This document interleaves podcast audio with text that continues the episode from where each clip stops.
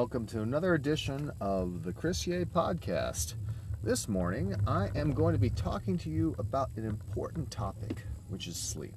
I recently had a chance to meet Arianna Huffington for the first time, and obviously, you know her pro- best probably for the Huffington Post, but I would argue some of the most important work that she is going to do in her life is probably what she's working on right now in helping to make sure that people understand the importance of sleep and taking care of yourself. Arianna has a book out called Thrive, which is all about this, as well as an organization called Thrive Global that helps people do this in their own companies and in their own lives. So, let me talk to you about my own sleep story. So, I am someone who has always typically been an early riser. Even when I was in school often get up at 6 a.m. to practice my violin, a fact which must have been painful for my family. And I've always tended to go to bed relatively early and wake up pretty early in the morning and, and wake up without a problem. I've not been a snooze bar person ever in my life. I've always gotten up as soon as I, my alarm goes off. But what really threw my sleep for a loop and what for the first time made it difficult for me to, to figure out how to actually get enough sleep was when I became a parent. And anybody out there who has become a parent understands that the first couple of years of your child's life are just incredibly difficult. And if you have more than one child, it becomes even more difficult. I remember when Jason and Marisa were young and waking up in the middle of the night, that I would just literally dream not literally, but figuratively, dream about being able to sleep eight hours straight. I would think to myself, my God, it must be amazing to sleep eight hours straight. But what most people do when they go through the sleep deprivation of being a parent is they just try to tough it out. And they're just basically sleep deprived for a couple of years. I took a slightly different approach, and my approach was to focus on naps. Now, the first element of napping was just when the child goes down, we go to sleep as well. So, even though when you have a child, it's very tempting to say, oh my God, the child is asleep. This is the perfect time to clean, or this is the perfect time to do something else. I would tell my wife, listen, he's fallen asleep, or she's fallen asleep, or they're both asleep. Let's get into bed and take a nap right now. And those naps were really a huge part of how I managed to keep going. Because I have a very busy schedule, there's a lot of things going on in my life, and I just don't like operating at less than full efficiency. It really pains me to sort of slog through the day feeling tired and unable to perform at my best. And what I found was that those naps were incredibly restorative. Now, this gateway napping, which came about because my kids, again, these gateway naps were typically dictated by how long the kids would stay asleep, so maybe an hour, an hour and a half at times on weekends, led me to wonder how could I nap during the weekday? Like most people, uh, I work for a living, and I don't have the luxury of taking an hour an hour and a half in the middle of the day to go to sleep. For that matter, I don't have a place to do it.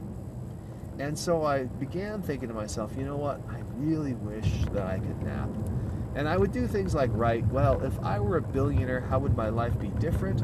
Well, I would buy a house and here in Silicon Valley, which kind of does require being a billionaire, it seems. And I would take more naps. And what I ended up saying is, you know what? Why do I have to be a billionaire to take more naps? And so I began researching napping and things like polyphasic sleep. And I came across the information that would really change my life, which was that the ideal length of a nap is under 20 minutes. In other words, if you can get to sleep and you sleep for less than 20 minutes, you're going to be refreshed and not groggy. And the calculus is essentially that each 20 minute nap can essentially replace an hour's worth of sleep at night. This is the Leonardo da Vinci catnap approach. Now, Leonardo, like in most things, took it very far, and he would do nothing but cat naps, something which I have actually tried, and I'll, I'll detail my experiences with that a little bit more later on. But I thought to myself, you know what? All I need to be able to do is to figure out how to take these naps. And if I'm able to do that, I can trade an hour of sleep at night, which I might not be able to get otherwise, for 20 minutes during the day, and I'm coming out 40 minutes ahead. And more importantly, I am refreshing myself during the day so that I can do my best work. And so I decided, you know what? You can always take naps as long as you're willing for people to think you're eccentric. And people already think I'm eccentric, so I might as well go whole hog. So at the time, I was working for PB Works, which is one of the startups I helped fund way back in 2006. And I discovered that we had a cot in our storage room, and I brought that cot over to my office. Uh, I had actually been forced to take a, a private office because I was told I was too loud. And so I put this cot in the corner of my private office, and I would start taking naps at work and I would set a timer for 20 minutes and I would lie down and I would try to take a nap. Now, at first, this was difficult. Most of us are not good at taking naps. We're out of practice. We haven't done it since we were kids. And I didn't necessarily do a particularly great job of it. And so I realized I had to do a couple of things. The first is I had to let go the notion that I needed to fall asleep. Nothing is worth worse for an insomniac than feeling like they have to go to sleep. So I would tell myself, you know what? I'm going to set this timer for 20 minutes. And if I just spend that 20 minutes quietly meditating, I'm still getting incredible benefits that are more than worth those 20 minutes. And so I took the pressure off myself to fall asleep. The second is I adopted a ritual for falling asleep. And for this, I basically turned to classic Zen meditation a very simplified version of Zazen meditation that I practice, where I think of two different mantras. One word for when I'm breathing in, and one word for when I'm breathing out. And for me, those two words are love and happiness. What could be more restful? And as I would breathe in, I would think love, and I would often picture my dog, my beloved Kobe, passed away a number of years ago, but uh, still remember her very fondly. And when I would breathe out, I would picture the laughing face of my daughter, Marisa, who at the time was very young. Now she's a teenager, a bit more sullen, but you know, still see her happy with her other teenage friends. But I would ha- I would sit, I would lie down, and I would breathe in, I would breathe out. I would think love, I would think happiness. I'd picture my dog, I'd picture my daughter, and very quickly I discovered that I was able to fall asleep. Now, part of this was also uh, putting a shade across my eyes. Some people use those eye shades, those those uh, those things that you wear on the airplane. I don't like that. I find that it presses up against my eyes, and so I actually just use an old sock, an old black sock. Works perfectly well, and it doesn't press on my eyes in the same way. But it allows me to have the darkness I need to fall asleep, even in an office during the middle. And what I found as I began training myself to sleep is I would get better and better at it. And I would get to the point where I could lie down, I could set my timer, I could lie down, I could fall asleep, and I could wake up again in, say, eight minutes or 10 minutes and feel refreshed. And so the policy I adopted for sleep was very simple. When I was tired, provided there was space in my schedule, I would take a nap. And you know what? there almost always is space in your schedule. People out there, professionals, think, "Oh, I couldn't take the time to make it, to take a nap." Well, all of you take time to take a coffee break. Maybe, maybe you even go out to a Starbucks to get your favorite coffee. That I guarantee you takes longer than a 20-minute nap would and doesn't restore you nearly as much. When you take a coffee break instead of taking a nap, you are actually harming your productivity on a relative basis. It may actually still be better to take a coffee break than to just tough it out and keep working when your brain is already tired, but even better to take that nap. And what I would find is I would sleep uh, either one time a day or two times a day, if necessary, three times a day. And this napping was like a superpower because it allowed me to continue working at a great pace with my full capabilities for an entire day as opposed to dragging and, and, and, just basically trying to make my way and survive to the end of the day while gradually losing productivity. Now, the beauty of this, once you've established your ability to nap, you can improve that ability. You become a super napper. So when I began with napping, the way I would nap is I would have my cot in my office or my bed at home. I would lie down, I would sleep, and I would take my nap.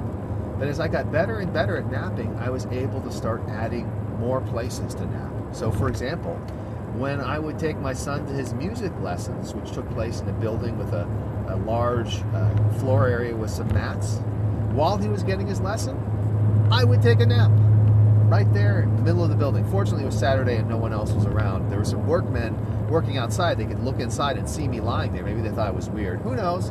Doesn't matter. Once you agree that you're eccentric, you can do anything. So I would take naps during my son's music lessons. When I drove my car somewhere, let's say I drove to the gym and I was feeling a little sleepy before my workout, I'd just sleep in my car. I'd take a 10 minute nap in my car move my seat back, fold my arms and legs up so that they fit, take a 10 minute nap in my car. I've taken a 10 minute nap on a at a museum. I've taken a 10 minute nap just about anywhere as long as I felt tired and of course I felt confident that no one was going to actually uh, rob me or something. Of course, please do use your best judgment. And so today, I'm able to take a nap almost every day. I'm fortunate as an author uh, to have a lot of flexibility in my schedule. But there are days when I'm at a conference or traveling that I don't get to take a nap. Although if I'm traveling, I always nap on the airplane as well. My secret is to fall asleep when we're taxiing for takeoff. I will sometimes sleep through the takeoff, if you can believe that, because there's nothing useful you can do during that time. Uh, it's rattling around and shaking. It's very difficult to actually read or type or do anything like that. So I just sleep. Sleeping is always productive. I've also been able to use this napping superpower for certain other things. So, for example, there were various times when I was writing uh, my parts of the Alliance when there were deadlines that I needed to meet. And in order to meet those deadlines, I needed to write a lot of words. Uh, there have been days when I've written as many as seven or 8,000 words in a single day. Uh, I'm exceptionally fast at writing. And there were one or two times when I did, in fact, stay up all night. But instead of staying up all night the old fashioned way that I did when I was in college, which is to drink a lot of Mountain Dew and slap myself from time to time, what I did instead is I would write until I felt tired. Then I would lie down on the couch in my living room and sleep for 20 minutes. I'd set the alarm. I would sleep for 20 minutes, then I'd get up and I'd start working again. And when I felt tired again, I'd sleep and I'd work again and I might work through the night. I might take six 20 minute naps during the night. It's two hours of sleep. But I would be able to work through that entire night and be able to work that next day. And that next day, whenever I felt tired, I would just go to sleep as well. So now I consider napping one of my superpowers. And I think that it has helped me be as successful as I am. As my co author and friend Reid Hoffman likes to say, I have five day jobs. He has five day jobs. I probably only have three or four. But I have so many things to do that I need to be as productive as I can. And I find that the best way to be productive, the best way to ensure that I'm performing at my top, is to make sure that I take naps.